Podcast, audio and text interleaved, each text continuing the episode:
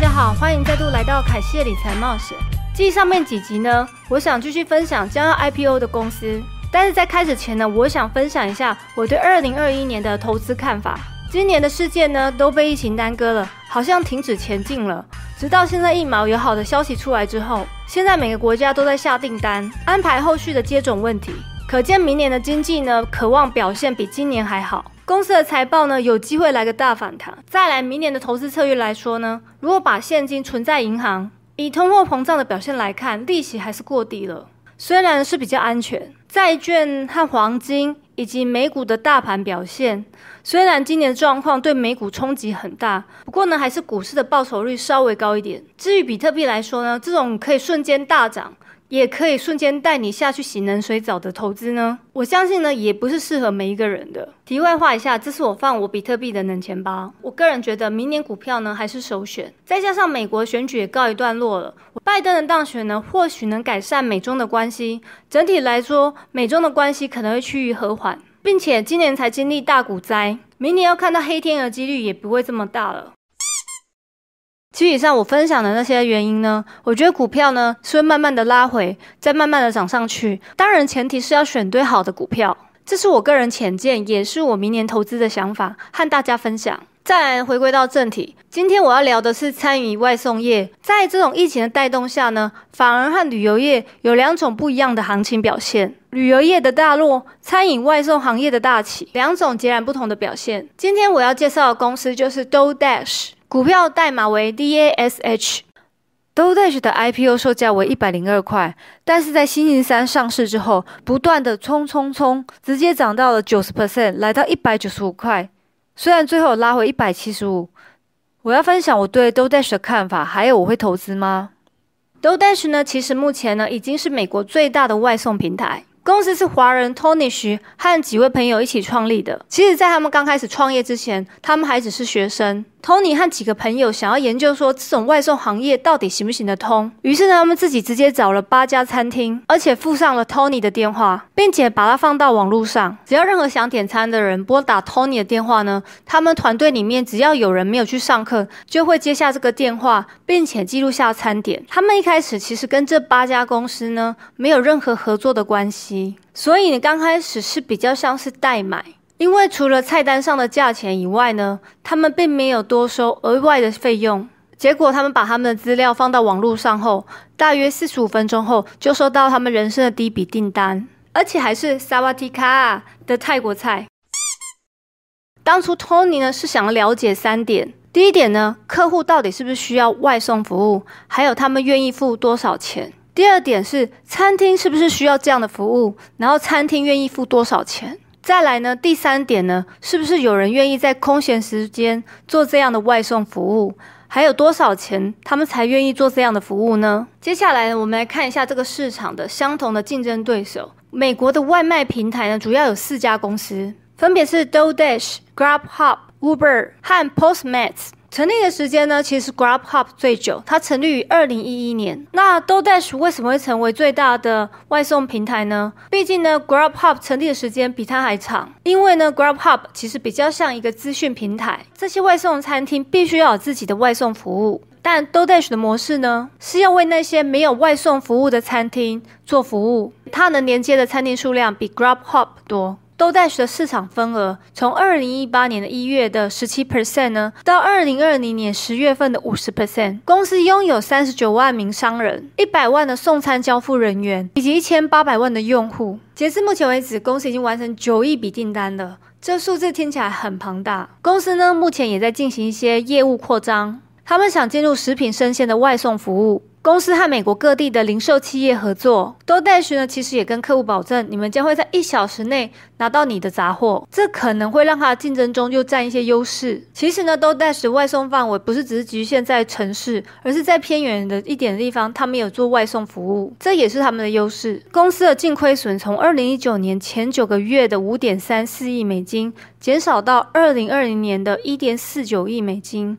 DoorDash 甚至在二零二零年的第二季度报告出现了微薄的净利润。到目前为止，公司的营业利益率呢来到负十二 percent。看完这些数字和它三百八十亿的美金估值来看的话，我觉得公司有点勉强，至少营业利率是要正数，并且在这疫情当中呢，这些外送服务呢其实是受益最大的，收入呢应该会有更好的表现。但是这样的情况下，竟然只有第二季度有出现微薄的净利润。我个人的看法呢，我觉得这行业是真的很竞争，并且这些公司的差异也不是大到说难以模仿。再来呢，用户呢转换到别家公司使用的话，也没有任何成本的损失。所以通常我们的外送平台，我们有时候会叫 Uber，有时候会叫另外一家。最大问题是说，现在越来越多餐厅开始提供免费的外送服务，像是必胜客。还有麦当劳，所以呢，其实我在想说，这些第三方的外送服务之后会赚钱吗？毕竟呢，在这个疫情最好的时机下，财报的表现上呢，还是没有办法很大的成长。所以呢，在我自己分析完这些因素之后呢，想我个人不会选择这档股票作为长期投资。再来，我要介绍第二档股票是 Affirm，由 PayPal 的共同创办人麦克斯拉夫瑟，主要投资人呢，包含了创投大佬 Peter Thiel。和新加坡的主权财富基金公司呢，是成立于二零一二年的 BNPL 公司。那什么是 BNPL 呢？BNPL 就是 Buy Now Pay Later，就是现在先购买，以后再付费。听起来你不是觉得跟信用卡差不多？有什么地方特别不一样、跟神奇的地方呢？公司呢为购物者提供一种可以替代信用卡的小额贷款。并且呢，它偿还贷款的期限是从三个月到三十六个月，而且跟公司借款的利息大概是零到三十 percent。在这个贷款期限当中呢，你不需要多缴任何一毛钱，而且在每个月还款的实际金额，它也会显示出来给你看。因此呢，消费者可以精准的知道自己实际欠的款项，每项物品的剩下多少金额，你都会精准的知道。没有任何的隐藏性的费用，或者是信用卡的延迟滞纳金。说到这个，我真的觉得这家公司真的很大方，连延迟缴款都不会和你收取任何的延迟滞纳金。如果是信用卡公司，它早就像吸血鬼一样了。一毛都不会给你少掉，甚至他们肯默默还祈祷，希望你忘记缴款，因为这样子公司就有钱赚了。再来，公司的客户还款金额呢，绝不会超过你当初购物时确认的金额。贷款最高的金额来到一万七千五百块美金。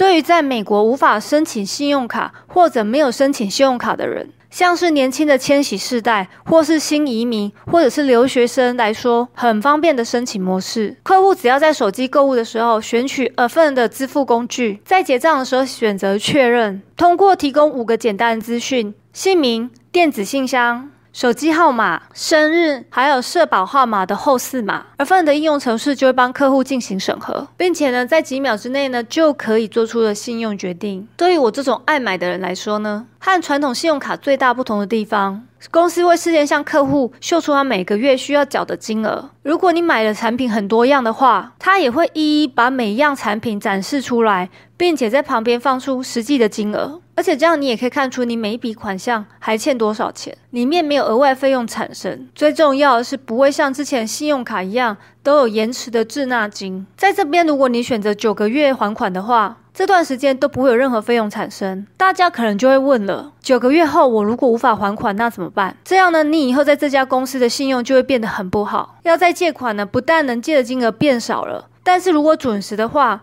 不但下次可以借的更多，利息会比之前更低。这有点像 Uber 或 Airbnb，他们有自己的评分机制系统。但如果在想，有些人如果贪一次性的便宜，用完就拍屁股走人怎么办？公司会如何处理？这点我也不是很清楚。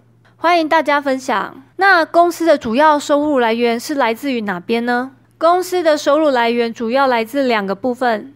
第一个呢，从透过 Affirm 的每笔订单中，从每个商家收取一定的费用。二零二零年初呢，公司宣布跟 Shopify 还有 Adyen 建立合作伙伴关系。这样的合作将会帮 Affirm 带来很多的商机，使得 Peloton、Expedia、Walmart，包括成千万的商家能够提供这样的分期付款的销售贷款。第二个呢，向客户提供的分期付款而获得的利息收入。在放款方面，Affirm 呢通过跟 Cross River Bank 合作，由银行提供放款资金。当消费者选择分期付款后，Cross River Bank 会将商品的货款直接打入商家的账户。那在支付方面呢，Affirm 没有独立开发支付系统，而是将处理后端完全交给在线支付公司 Stripe。刚刚我提到的 BNPL 的市场，在二零二七年呢，将会超过三百亿美金。Affirm 呢，目前在这个市场呢，达到五亿的营收，比去年增长九十三 percent。可惜呢，是公司还是没赚钱，总共亏损一点一亿美金，亏损是有比去年少一些。到目前为止，Affirm 有六点八亿的美金现金，债务也是很庞大，公司呢超过十二亿的负债。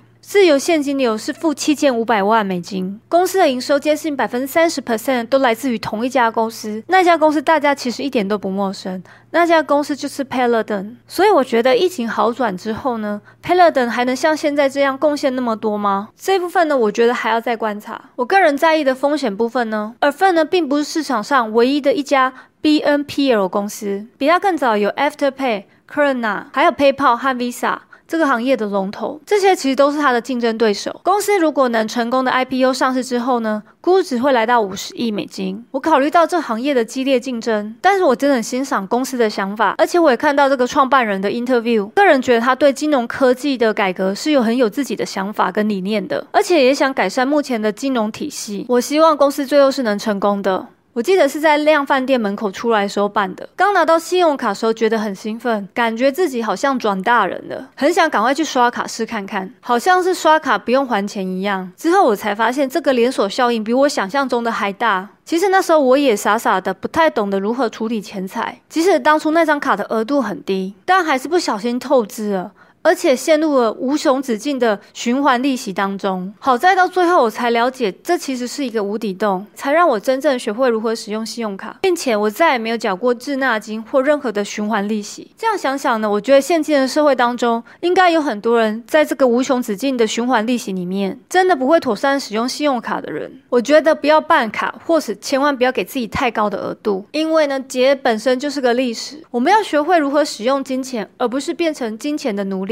比较起来呢，信用卡的透明度是没有 Affirm 这么高，有时数字也不是那么清楚。但是呢，暂时我是不会想投资，因为我还没有完全了解这家公司整个 ecosystem 和埋藏在里面的一些风险，我还是需要全面的了解才会考虑去投资。当然，以上只是我个人的想法，投资理财有风险，大家一定要独立思考哦。这一期的 IPO 就分享到这边结束，请记得麻烦订赞、点阅，还有开启你的小铃铛。才不会错过每一期最新的理财冒险。谢谢大家，拜拜。